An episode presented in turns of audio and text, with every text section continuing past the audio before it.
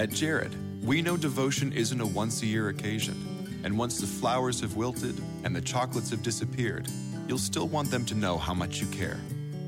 Dare to give a gift that lasts this Valentine's Day with our incredible selection of jewelry. From delicate rose gold to bold black diamonds, Jared has hundreds of pieces under $299 and exclusive collections you won't find anywhere else. Shop online or find a store near you at jared.com and dare to be devoted.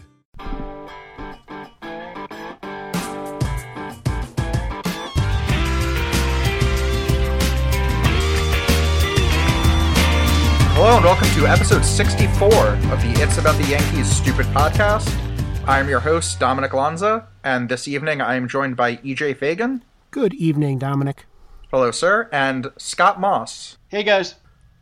Yeah, for for posterity's sake, um, we're recording. It's a little after 6:30 on Monday night, December 5th. Um, as of now, I've been frantically checking MLB trade rumors. Um, leading up into us starting to record to make sure the Yankees didn't do anything else crazy. But the last Yankees news we had was that they signed Matt Holliday, uh, which broke last night around this time. So makes sense to lead off with that. Uh, EJ, what do you think of the signing? I think it's a good signing, right? Matt Holliday is uh, you know an above average hitter. He's a guy with some upside. So last year he was significantly better than above, above average until he came down with a, I think it was a thumb injury.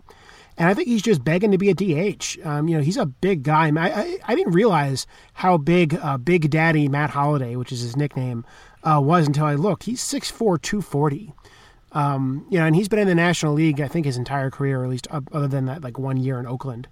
Uh, so you know, I think that Matt Holliday, you know, you put him at DH, you you let him hit, maybe you sit him a little bit against uh, left-handed pitching, um, um, right-handed pitching, and I think you got a pretty good uh, a, a pretty good DH. I think the good thing about Holliday, and I wrote about this a little bit um, a few weeks ago and again today, is that he has no discernible platoon split.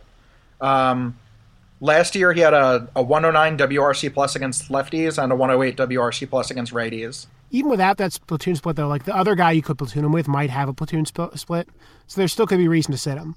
Yeah, for sure. It'll depend on what the rest of their roster looks like from there, but this is compared to, you know, a lot of the guys we were looking at, like Brandon Moss, Adam Lind, guys who cannot hit pitching of a certain hand and need to be platooned.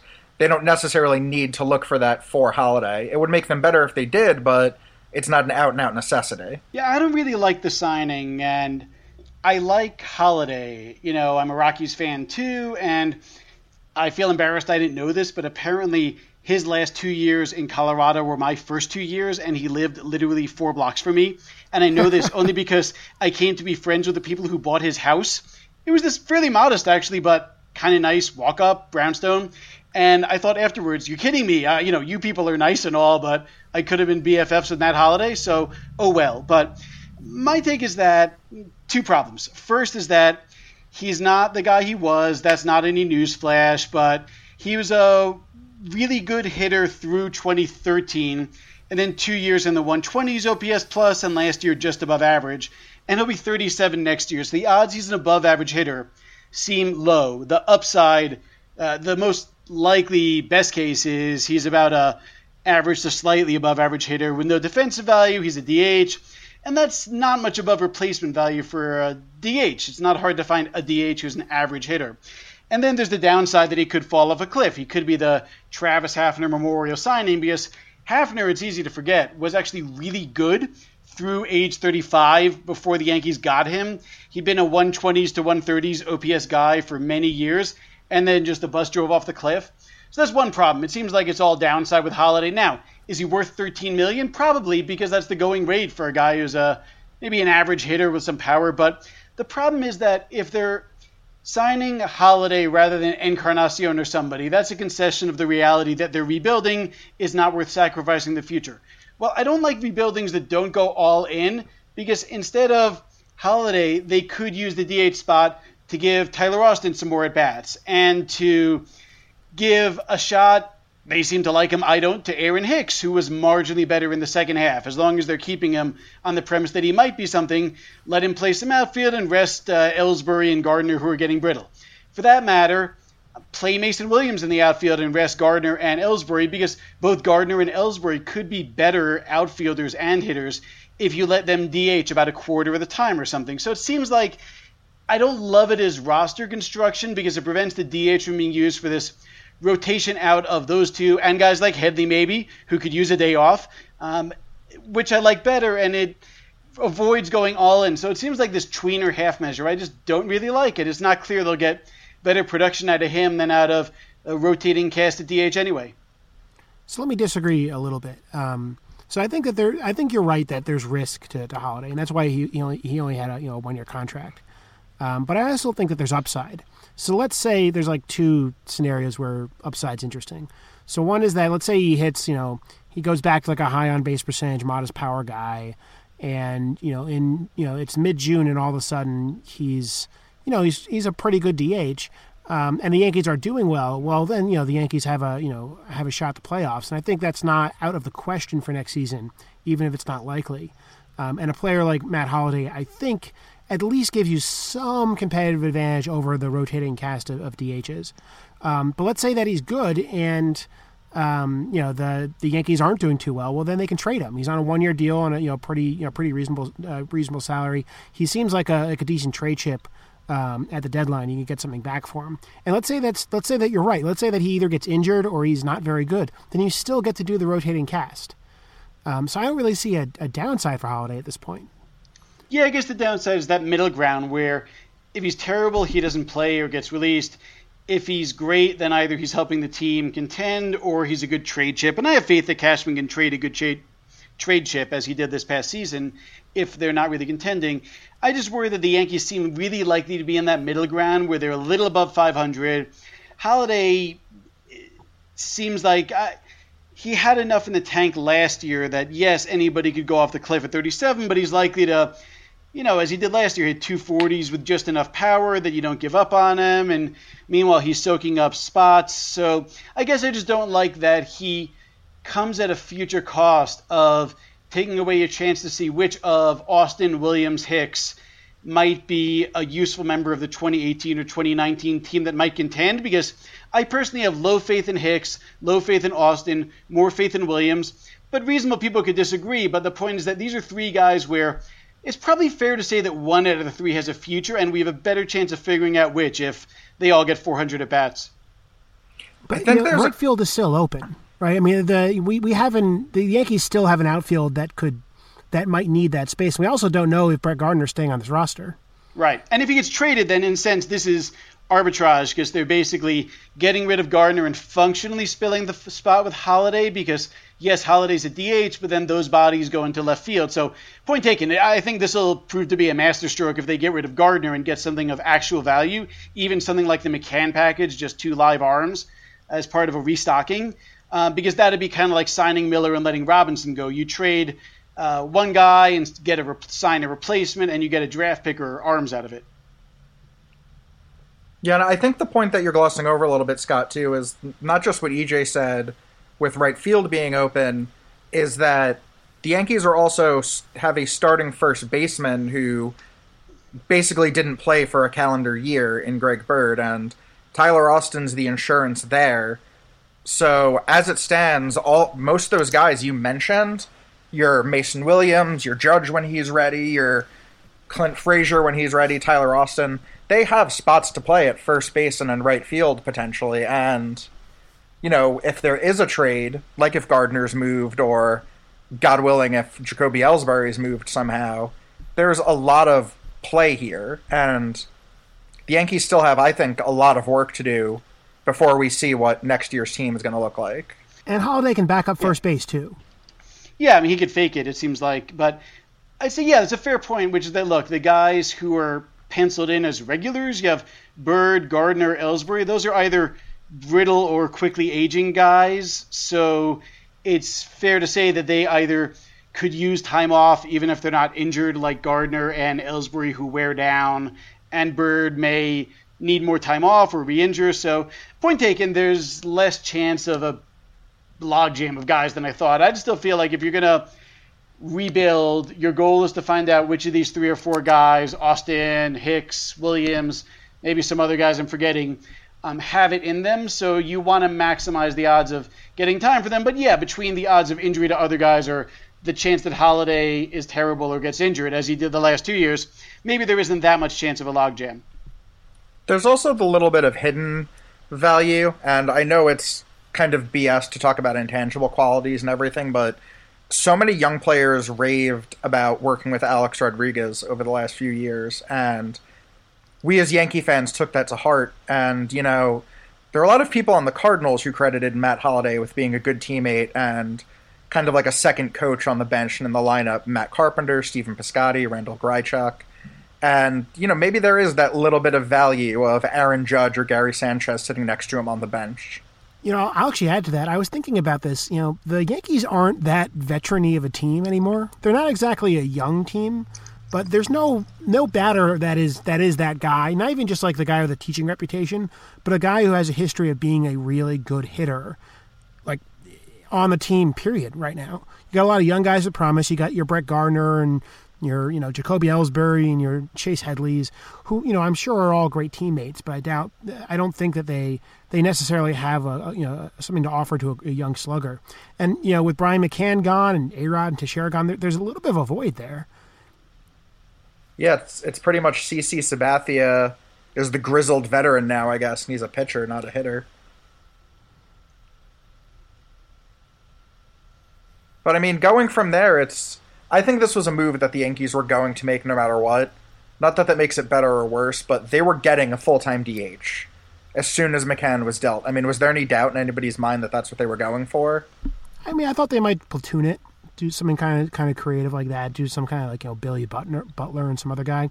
But I think once the 26 um, man roster didn't happen with the new CBA, I think that the um, the the important thing that happened there was that you had to you had to pull off pull uh, you, if you're going to bring in a full time DH, they, they, have to be able to play the field just a little bit. And I think Holliday can back up, you know, in the outfield. He's not a good defensive outfielder. He's not a good defensive first baseman, um, but you know he's not A-Rod. Um, he can actually go out there and play the field, which is you know with a four man bench is a necessity. Right. So moving on then, uh, there were two big signings today, and both of them were players that we talked about as potential Yankees targets. Um, and the repercussions of one are what we're going to look into. But I guess first we should point out that uh, Rich Hill ended up re-signing with the Dodgers today for three years and forty-eight million dollars, which was right around where most people predicted him. Um, I think three years and fifty was what we said he might get. Um, and also, uh, with potential for him to get a fourth year effectively wild listeners will note that that's almost exactly what they've been estimating his contract act for like six months now. Yes. Um, so good job, effectively wild. Um, but you know, so scratch him off the list, even though I don't think the Yankees were ever really too involved. Uh, the other big signing was Mark Melancon to the San Francisco Giants for four years and sixty-two million dollars, which a lot of people are parading around as setting the record for the largest free agent contract for a reliever. Um, that's almost a moot point though because Chapman and Jansen are probably going to blow that out of the water. But, but he, he, I mean, he gets to say that. He gets to say like when I signed my contract, it was the biggest contract anyone's ever given a relief pitcher. Jonathan Papelbon, suck it, you know. Uh, but uh, I guess the big question is: is this is this establishing a new baseline for relievers? I I, I kind of have my toe in the water to say yes because, like I said, I think Chapman and Jansen are going to blow it away big time. Um, but it'll it'll be more telling to see what the next tier of relievers down get. Like what does what does Ziegler get? Um, I mean, Joaquin Benoit signed shortly after this to a one year, seven million dollar deal, which is basically what you see these types of guys getting. It seems um, reasonable um, too. Like when when, he saw, when I saw that deal, yeah, like I want I would I would have loved Benoit at that at that one because last year he was basically himself um, throughout you know in, in, the season. He got traded midseason after a bad start, and then had like a zero ERA after that. Um, and you know, yeah, I, I would prefer Chapman on my team, but the the price difference is huge. Massive. Yeah, so it's is this? I guess this the bigger question then is this setting the new baseline for elite relievers? Is that what we're looking at? I you know the the the bounded rationalist in me thinks that people are overpricing elite relief pitching. Oh, absolutely. Um, like it, it's fairly clear that that even like when you get up to the Mark Melancon uh, level, that the prices are so far out of whack than the medium part of that market because Benoit is a good relief pitcher, right? Like Benoit is not that much worse um, than even you know Mark Melancon or Aroldis Chapman. Um, and so you know if I'm if I'm Brian Cashman looking at this, number one, I'm trading Dellin Betances right away, right? Because I think Dellin Betances is has the value of one of those those top guys, and I think teams would pay through their nose for for them at this point. Uh, but then I would go sign the I'd sign Brad Ziegler instead of Aroldis Chapman at those prices. Yeah, and it seems like the difference is going to be huge. So Benoit just got one year, seven point five million, the same amount he got last year, and he was really good. But problem is that he's about to be 39, so yeah, you price it down. But you know, a guy who was that good in 13, 14, 15, 16, you know, that seems like a huge discount for someone who is as good as all these other guys, basically, uh, for the past four years. So, yeah, I'm with you in thinking that the top of the market is getting out of whack price wise. But the obvious, I think, reason is that, um, well, a couple of reasons. One is that there are no starters to spend money on, basically. If Rich Hill was it and the guy hasn't thrown more than 120 innings uh, really consistently, um, there's just nowhere else to spend money if you need pitching. I think. I think you're right, but I also but the um, the thing I'll say is so you you've had a big jump up in relief pitching pricing. Um, and the new CBA, you know, allows teams to spend a little bit more money, but not that much more money. And so the Yankees will have a pretty similar budget to what they've had over the last 10 years um, under this you know, new five year CBA. But they're not going to that, that means that, that, that they, if, if they're going to spend more money on relief pitching, they need to budget it in and cut from somewhere else. It's not just like this. This is not just inflation, right? These are price increases above inflate, baseball inflation. Yeah, there's definitely been a rethinking of the value of relievers since, I mean, Andrew Miller was it 10 or 11 million a year for four, 39 over four years? I no, believe. it was less and, than that. It uh, I think it was like 36, eight, eight and a half or something like that. I mean, Miller, Miller like just missed the the real payload. He yeah, he just missed it, so he's probably pissed. But yeah, I mean that definitely means that Betances' trade value goes through the roof as soon as the last one out of the big three signs, because there's going to be some fourth or fifth team that just missed getting them, and then you get at Betances. Of course, the problem is that giving up Betances, you're really making your team worse next year. Now, I'm okay with that because I'm on team rebuild basically, but I think there's a real cost to leaving Tyler Clippard, Adam Warren, and I don't know Ziegler as your bullpen. And Boone Logan, maybe someone like that. right, exactly. Yeah, I, I, I do Proctor. think I think there's a cost there, um, but I I just think I just feel like there's other ways to get this done, right? If, if you were to get Benoit and Ziegler, and maybe you keep Betances, and you get Boone Logan, and you hope that Kyle Holder or somebody turns into something good. I'm sorry, um, Jonathan Holder. Um, you know, then I think you get like 90% of the bullpen that you would have gotten had you decided instead to you know spend money on Chapman and fill in the rest. Yeah, and when you consider Betances' trade value, having a couple of years before free agency still, and as you noted, I think last week, EJ, he's not as young as you think anymore. I think you called him sneaky old because he's turning 27, 29 just before opening day. But to get three years of him before free agency is uh, really good for another team. So if you think that he could have at least as much trade value as Miller or Chapman did, boy, that's appealing to get another guy like Frazier or Torres. Now the catch is that it's possible that the the trade returns they got for Miller or Chapman, the great prospect deals, that might have been premised on basically being um, the team that cornered the market on relievers right at the trade deadline for contenders. In other words, it's possible that yes, the teams that just miss out on signing Chapman or whomever or Jansen are going to feel a little desperate in March, but maybe not as desperate as the Cubs or Indians were this past mid-season trade deadline. But it's I think it's I agree with you. It's worth a toe in the water. I mean, say the Betances is available if you give me some huge deal, and if the answer is no, it's no. But you make these offers. I sense Chapman. I sense that Cashman does. You demand really good returns, and if you don't get them, you don't take a deal. They don't have to trade him, but that gives them the luxury of being picky and holding out for a great prospect package. And here's something I think if I'm a GM and I and I and I'm telling myself, dude, I really need a really good relief pitcher to make this into a, a contending team. And I look around and I see Aroldis Chapman demanding 120 million dollars, and some team is going to give him that much money. You know, I think that I, I sit back and go like, well, I think I'm kind of desperate, right? I mean, I, I, I think that these prices um, create the market right now. If Chapman was getting a $60 million contract instead of 120 million, I don't think you go out and trade Betances because I don't think that the cost would be high enough. But well, good um, point because even, if yeah, yeah. if Betances' I mean, salary in arbitration is going to be what uh, 10 million, let's say, for the next couple years, if he's a 10 million a year player for the next three years, okay, so Betances is basically on a three-year, 30 million dollar contract for the next three years. Well, if Aroldis Chapman would have cost for the same three years much more, and you have to pay much, much more, then suddenly getting Betances saves you something like $40 million, uh, $50 million, and can you get two prospects for that? Yeah. And you know, for for every every team that, that acquires Betances, assuming he's still playing well, he's still tradable, right? There's no he doesn't have a no trade clause. Every team in baseball six months from now would probably still take Betances on their in, in their bullpen, assuming he keeps pitching the way we think he's going to keep pitching. And I think this is a good aside to say that last year we're going to be talking about BWAR versus, FWAR.